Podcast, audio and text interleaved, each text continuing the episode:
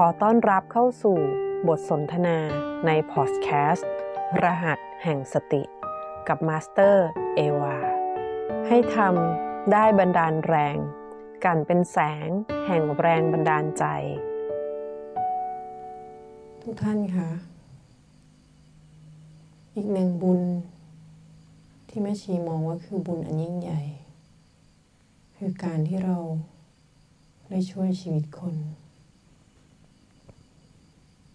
และการช่วยชีวิตนี้ อาจจะไม่ใช่เรื่องยากลำบาก หรือเรื่องใหญ่โตอะไรเลย แค่การฟัง ก็สามารถช่วยชีวิตคนได้ ช่วยได้ยังไง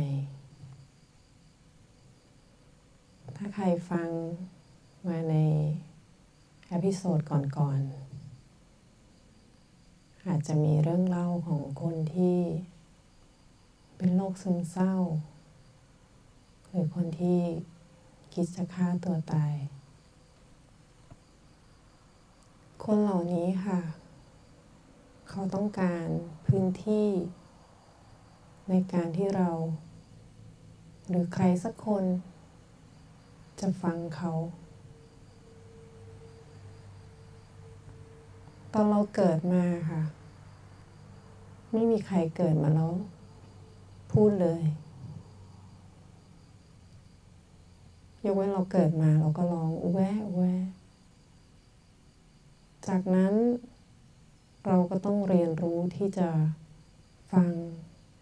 ที่จะมอง แล้วก็ค่อยๆคคิดประมวลผลออกมาเป็นคำพูด ไม่รู้ว่าตั้งแต่เมื่อไหร่ ที่เราส่วนใหญ่ กลายเป็นคนที่พูดมากกว่าฟัง ทั้งๆทที่ทำไมเราถึงมีสองหู มีแค่หนึ่งปาก แต่เราใช้งานหูไม่คุ้มกับที่เรามีสองหูเลย ครั้งหนึ่งน่าจะเป็นครั้งแรกที่แม่ชีเคยมีโอกาสได้ไปโค้ชเด็กในสถานพินิษความที่มันเป็นครั้งแรก ก็มีความตื่นเต้น ตอนที่ได้สอนห้องรวมเด็กๆรวมกันก็ยังไม่ตื่นเต้นเท่าไหร่ แต่พอได้ไปโค้ชตัวต่อตัวพ อน้องลงมานั่ง น้องพูดก่อนเลยว่า พี่ ผมพูดไม่เก่งนะ เราก็ เอาแล้ว ถ้าพูดไม่เก่ง เราจะคุยกับน้องยังไง จะหาวิธีไหนที่ จะช่วยน้องได้ จากนั้นค่ะ นั่งก็สังเกตน้องใช้สองตาของเราให้เป็นประโยชน์ น้องใส่ขาสั้น ใส่เสื้อยืด ก็เหลือไปเห็นที่ข้างขาน้องมีรอยสักแลบออกมาเขาก็เลยถามว่า อันนี้รอยอะไรอะสักรูปอะไรเหรอ น้องก็เริ่มที่จะเล่าแล้วก็คุยมีความสุขกับสิ่งที่เขาเล่า เราก็รู้สึกว่า เออ เราจับจุดถูกแล้วเราหาสิ่งเชื่อมโยงเป็นแล้วน้องก็ค่อยๆเล่ามา เราก็เลยถามถึง เรื่องราวที่นำพาเขามาอยู่ตรงนั้น น้องเป็นเด็กที่ ได้รับการเลี้ยงดูที่ดี มีครอบครัวที่ดี แต่ในความผิดพลาด แค่วันนั้นบังเอิญว่าเขาคิดถึงเพื่อน แล้วออกไปหาเพื่อน ขึ้นไปอยู่บนรถกระบะ โดยที่ไม่รู้เพื่อนกำลังจะไปส่งยา ก็เลยติดล้างแห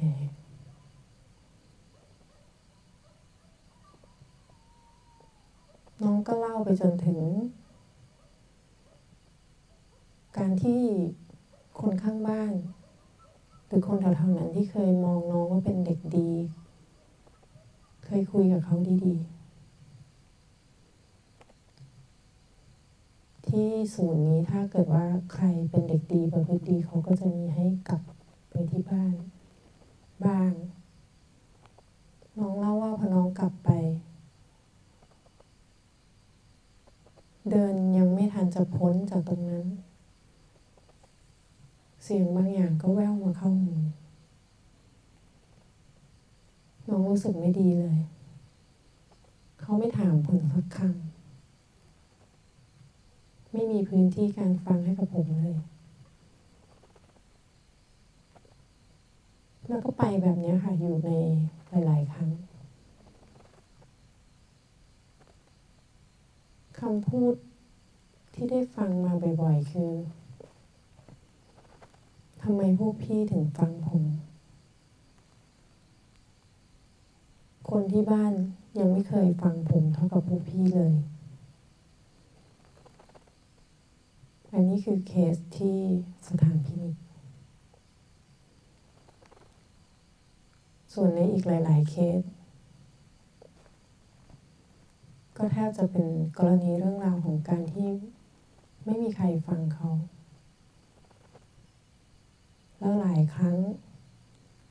สำหรับบางเคสตอนที่เขาติดต่อมาคือเขาพร้อมที่จะจบชีวิตลงแล้ว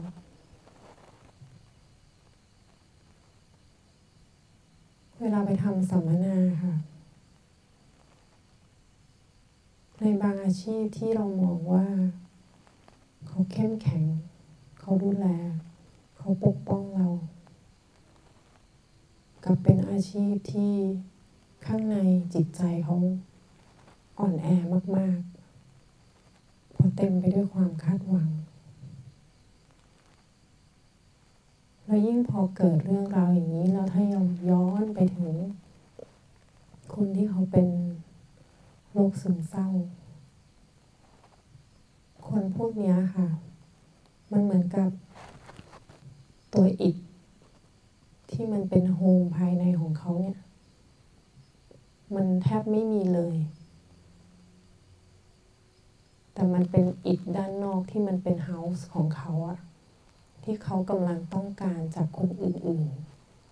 ๆ ซึ่งบางครั้งการที่เขามาเล่าอะไรบางอย่าง ถ้าเราเป็นคนที่เขาไว้ใจ แค่ฟังค่ะ เพราะบางครั้งการเสนอแนะของเรา มันอาจจะไปกระทบใจเขา แล้วก็ไปโดนจุดที่ทำให้เขาตัดสินใจอะไรกระทันหัน โดยที่บางทีเราไม่ได้ตั้งใจ บางครั้งก็เหมือนเราไปแต่อีกบางก้อนของเขาออก แล้วมันนั้นเป็นจุดที่บ้านของเขามันพังทลายลงมา แล้วถ้าคนเป็นซึมเศร้าค่ะ บางทีเราอาจจะรู้สึกว่าเอ้ยเราช่วยจนถึงที่สุดแล้ว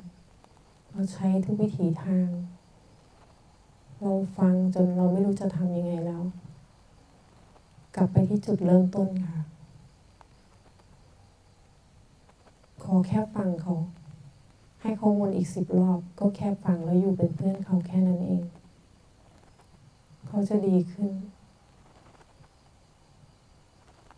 และยิ่ง พอได้มา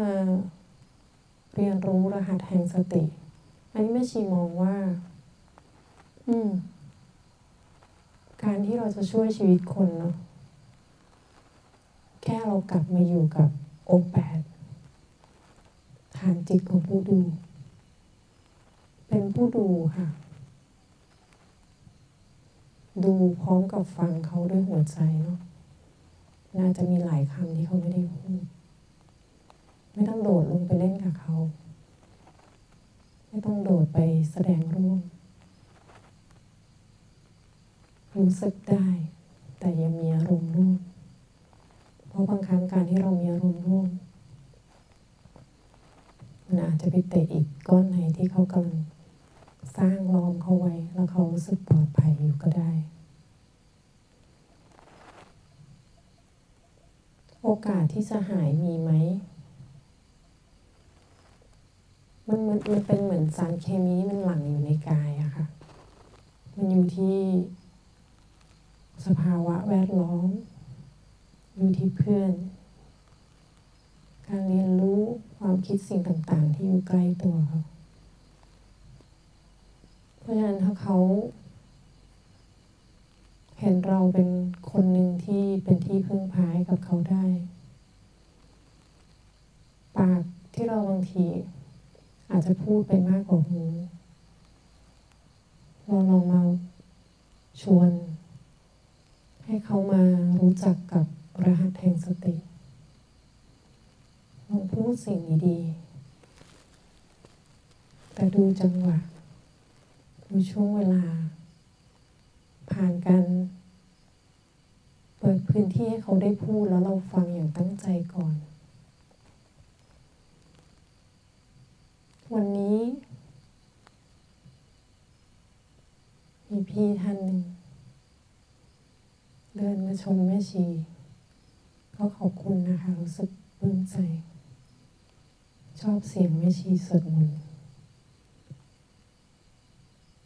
ตอนสวดไม่ได้คิดอะไรค่ะ แค่รู้สึกว่า ถ้าเราจะเปล่งเสียงออกมาหรือเราจะพูดอะไรออกมา เราทำอย่างตั้งใจ ทำให้มันสร้างพลังดีๆ สิ่งดีๆ กลับมาหาเรามันน่าจะดีกว่า แล้วเป็นคนคิดอย่างนี้มาตั้งแต่เด็ก ๆ ตั้งแต่ยังไม่ได้เรียนเรื่องเกี่ยวกับโค้ชด้วยซ้ำจนมาเรียน ก็มารู้ว่า การพูดอะค่ะมันเป็นแรงสั่นสะเทือนเนาะ อยากให้ลองคิดดูว่าโลกของเราอะค่ะเจ็ดสิบเปอร์เซ็นเป็นน้ำสามสิบเปอร์เซ็นเป็นดิน แล้วร่างกายเราอะค่ะ ประมาณเจ็ดสิบเปอร์เซ็นก็เป็นน้ำสามสิบเปอร์เซ็นก็เป็นกระดูกเป็นเนื้อหนังมังสา ซึ่งแม่ชีมองว่ามันไม่ใช่เรื่องบังเอิญแต่พอมันเป็นน้ำแล้วยังไงล่ะ น้ำมันคือ สิ่งที่มันอยู่ในกายของเรา เวลาที่เราพูด ถ้าทำได้ตอนนี้ก็ก็ทำแต่ว่าถ้าไม่ได้ก็เดี๋ยวลอง หลังจากที่เราสนทนากันแล้วลองกลับไปทำก็ได้นะคะลองเอานิ้วชี้ หรือจะนิ้วชี้นิ้วกลางแตะที่ลูกกระเดือกของเราเนาะแล้วก็ลองพูดอะไรสักอย่าง มันจะรู้สึกถึงแรงสั่นสะเทือนที่เกิดขึ้น เพราะฉะนั้นทุกๆ ครั้งที่เราพูดอะไรออกไปอะค่ะ มันเกิดแรงสั่นสะเทือนกับน้ำในกายของเรา เราพูดดี น้ำในกายเราก็เป็นเกร็ดเป็นหยดที่ดี แต่ถ้าเราพูดไม่ดี มันก็เป็นเกรดที่ไม่ดี ซึ่งเรื่องนี้มีนักวิจัยชาวญี่ปุ่นที่ชื่อดรมาซารุอิโมโตะเอาไปทำวิจัย เอาน้ำที่ อยู่ในทะเลสาบในประเทศญี่ปุ่นที่ เต็มไปด้วยสารพิษ เอาไปแช่ช่องฟิตแล้วก็เอามาดู น้ำเต็มไปด้วยภาพที่ออกมาเหมือนปีศาจอะค่ะ แต่ในขณะเดียวกัน น้ำจากที่เดียวกันค่ะ เอามาวางแล้วก็ ให้พระญี่ปุ่น ยืนล้อมกันสวด เกล็ดน้ำกลายเป็นเหมือนอัญมณีที่สวยมาก เพราะฉะนั้นไม่แปลกเลยทำไม พระหรือคนที่เขาปฏิบัติดี คิดดีพูดดี เวลาเดินมา มันถึงได้ดูเหมือนเขาแบบมีออร่าเพราะน้ำในกายเขาดี นี่น่าจะเป็นสิ่งที่ ในเมื่อเรามีปากอยู่ปากเดียว แล้วมันก็เป็นโอกาสดีด้วยเนาะที่เราได้มาอยู่ตรงนี้ การได้เปล่งเสียงดัง ๆ ในการสวดมนต์ให้มันเพราะแล้วก็ประสานไปกับทุกท่านที่อยู่กับเรา มีครูบาอาจารย์ มีสถานที่ที่ศักดิ์สิทธิ์ มันก็เหมือนเพิ่มกับออร่าให้กับเรา แม่ชีก็เลยรู้สึกว่าอืถ้าเรามีสองหูในการฟัง แล้วเราจะพูดเพื่อสร้างออกร่าให้เราและในขณะเดียวกันก็สามารถช่วยชีวิตคนอื่นได้ มันก็น่าจะดี เพราะฉะนั้นก็อย่างที่บอก เวลาทำอะไรเนาะรู้ตัวรู้ตน รู้รหัส แต่ละวันเราอาจจะไม่ได้ใช้ครบทั้งเก้ารหัส แต่ถ้าจะมีใครสักคนที่เขากำลังมีปัญหาอยู่ตรงหน้าเราค่ะ ในขณะที่ฟังอาจจะอยู่กับ O8 B2 หรือบางคน B3 ลึกลงไปเนี่ยอาจจะไปถึงแบบฟังไป B6 เต้นไปด้วย ก็ได้ก็อยู่ที่เรื่องราวของคนตรงหน้า ท้ายสุดถ้าเขาดีขึ้น แล้วเขายังไม่ได้รู้จักกับรหัส เราก็ชักชวนเขามาก็น่าจะเป็นอีกหนึ่งในการเปล่งวาจาออกไปเพื่อห้ามในกายเราสะเทือน ในขณะเดียวกันก็ได้ฝึกรหัสไปในแต่ละวันด้วย สร้างพลังงานดีๆให้กับตัวเองแล้วก็ช่วยชีวิตผู้คน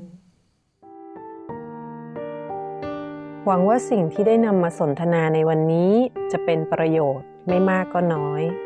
แล้วพบกันใหม่กับบทสนทนาในพอดแคสต์รหัสแห่งสติ กับมาสเตอร์เอวา